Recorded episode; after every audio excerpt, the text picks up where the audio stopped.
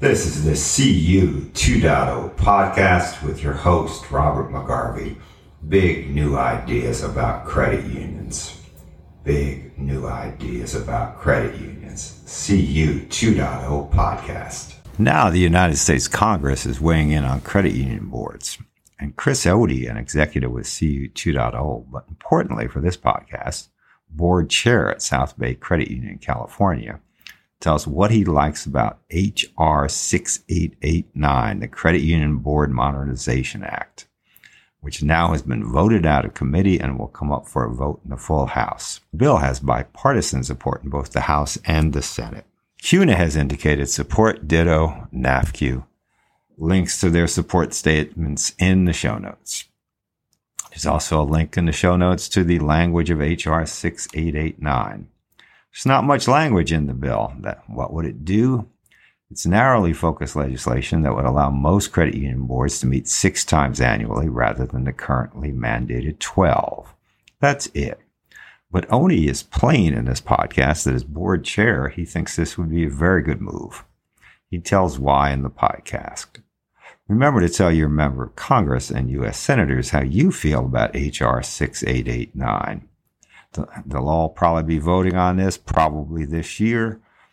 If you want your opinion to register, get that email off now. By the way, this podcast is a coming home for Otey. He was the guest in the very first podcast in this series. Click here to listen. It's in the show notes. It's not exactly as big a landmark as the first Rolling Stones album, but for credit union geeks, it may rate right up there. Listen up. So, we're going to talk about the Credit Union Board Modernization Act, voted out of a House committee and will go to the full floor of the House. Theoretically, it's proceeding likewise in the Senate. So, there's a decent chance it'll become law. It has bipartisan support. The nuts and bolts of it is that it seems to reduce the requirement of credit union boards to meet to, to down to six times a year from 12 times a year. There are some exceptions to that. Credit unions with proven financial difficulties have to meet 12 times a year. New credit unions have to meet 12 times a year, but most credit unions would not. What do you think about that? Definitely a narrow, narrow in scope bill. But uh, one of the, the things, one of the things I like about it is, is that it is a credit union specific bill, and it, it will be very helpful and provide flexibility for credit unions. Um, as a as the chairman of a board of a credit union, I, I can tell you we have had board meetings in the past where it was just going through the motions, right? There were no voting measures. There was no reason for us to actually have the board meeting. I've walked out of them thinking that was a, just a complete and utter waste of 60 minutes that we did not need to spend. And uh, so I'm I'm a big fan of it. How how frequently would you say that happens, Chris?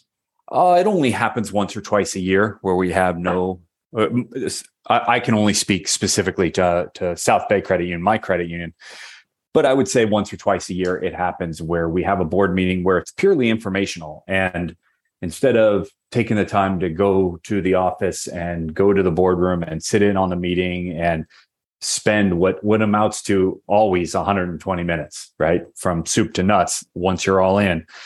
I could have read it in 15 minutes and been done and been informed. So uh, I, I, think given the given the environment we're in, right, and what I've noticed post pandemic or even since the start of the pandemic, once the pandemic hit, the whole world seemed to get in more of a hurry, and everyone's trying to do more with less time, uh, with same amount of time, trying to do more with the same amount of time.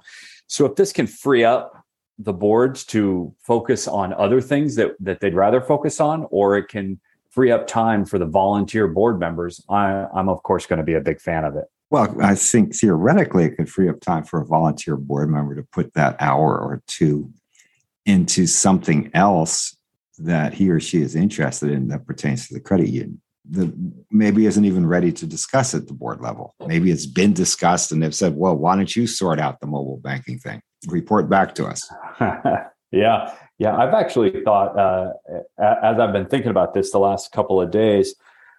I think what I'm going to try to do is implement a strategy only board session, right? Like like we have a strategy session, a strategy portion of our board meetings but it's quick. You know, it's 10 minutes, 15 minutes max. I think if we were to actually take the time and be purposeful about scheduling a meeting with the sole intent of discussing strategy, either where we're at on the strategic plan or what new strategies do we see evolving? Because you know you put your board strategic plan together in September it gets documented and codified in January and that's the plan for the year. Well by the time you get around to next June right from this time in September when you agreed on it a lot of things can change and I, I think it's important for every board to be thinking about strategy as an ongoing meeting topic rather than the once a year board strategic planning session. Well, particularly nowadays, everything does change. I'm, I'm hearing now from credit union senior executives who a year ago, their main big complaint was we have too much deposit money, too much, got to get rid of it, put some of it to use. Now they're saying they want more deposits. I mean, the world changes. I mean, this is this is a 180 degree change in the space of a year. Yeah. One of the smartest things I heard all year last year was when we were going through, because at CU 2.0, we talked to, you know, five to 20 different credit unions a week uh, as part of our FinTech call program. Almost every single call we had, all except for one, when we would get on the phone with them and ask them, all right, so what are you looking at? What are you looking to talk about? It would always be around loan growth. We need loans, we need loans. And one credit union came on and said, oh, we need to know how to generate more deposits cheaply. And I was like, okay, you're the only one saying that. Why are you saying that? Why are you asking me that? And I've seen your balance sheet and you shouldn't be asking that question right now. They said, Chris, because nobody else is asking that question right now. So we're trying to get ahead of it so that when that time comes, and they knew, like we all did, that eventually we'd be back in an environment where we were chasing deposits instead of chasing loans. They knew about that. They they knew it was coming. It wasn't if, it was just a matter of when, and they were going to be prepared for it. I guarantee you that's because that credit union is purposeful about strategic planning and strategic planning on an ongoing basis. Do you have, are you having problems recruiting board members? We don't have problems recruiting board members at South Bay, but we are also always actively looking for board members, right? The, the whole board, as well as the staff and we've created an associate board member position. We created you know, more than a few years ago. Matter of fact, a long time ago, I sat as an associate board member. I think I was the first associate board member about a dozen years ago. So we have that kind of bench bench depth that we're able to dip into when we need it. That's interesting because most boards and credit unions your size are struggling for new members it's almost like they tackle someone who's walking slowly by by the branch office. hey, you're on the board. Come on in. Oh, you're not a member. We can get you signed up. No problem. yeah, well, I may have done that a time or two of, oh, you're not a member. We can fix that. But I think just it's like anything, like the strategy piece, right? Being purposeful about it and working on it, not when it's a necessity, but when you don't need it. Like right now, we have nine board members and two associate board members, and we have a floating number of board seats available, right? We can be either down to five or up to 13. And so right now we don't need associate board member or a new board member. But if you think we're not constantly out looking, you'd be wrong, right? We are constantly out looking. You can never have too much available talent. And we're also looking at it from the lens of how do you diversify the skill sets within the board? Right? We don't want all firefighters or all teachers or all healthcare professionals, right? We've got a, a mix that we're constantly looking to balance between, you know, people that came from the technology world and people that are lawyers and educators and people that represent the community, you know, different skill sets, people that worked in real estate and commercial real estate. And so having the different skill sets and the diversification has always helped us. And that's what we're looking for. What's the uh, age range of your board members? Right now, I think the age range is early 40s to 80. Now, you remember, I think this is maybe 10, 12 years ago, that NCUA issued an edict that board members had to be financially literate. I forget the exact terminology NCUA used, but it basically said you have to sort of be able to understand what the books of a credit union look like and mean, and what they should look like. Remember that? Mm-hmm. Yep quite a few board members stepped aside because they thought this was too onerous or whatever. They had their personal reasons for that.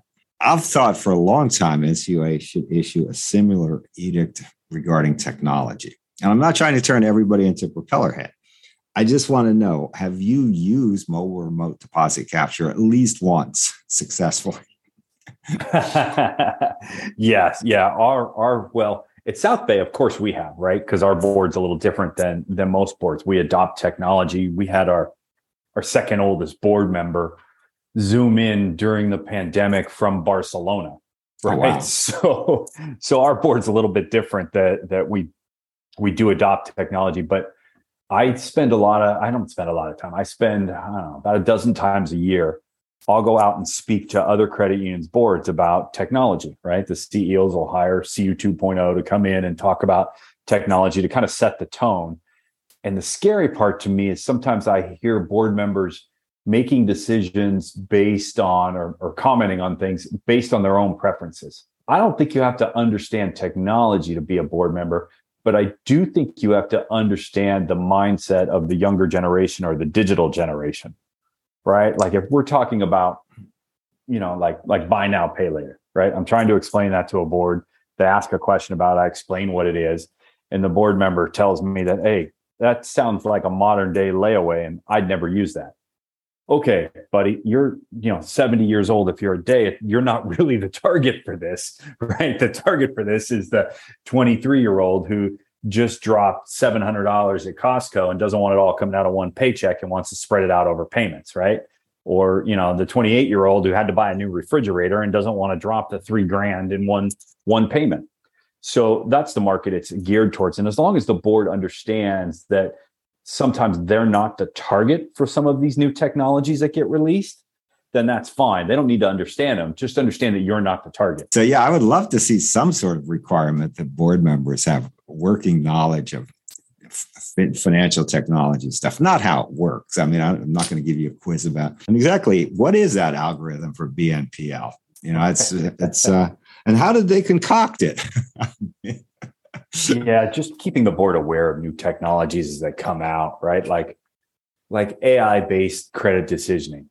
And, you bring that up to a board and they're like, no, we want a debt to income ratio and credit score and and uh, our, our matrix that we've been using, you know, for the last 20 years, our credit decisioning matrix. Well, how do you think these companies like SoFi and Synchrony and the rest of the fintech lenders have gotten so big so fast? It's not because they're using the standard credit matrix that we've all been using for years. It's because they're using AI or bare minimum machine learning to make better decisions quicker and automated. And that's kind of important to know when you're thinking about all right are we switching our loan decisioning right? We went from a credit committee to the credit matrix right? The decision engine to ai based credit decisioning.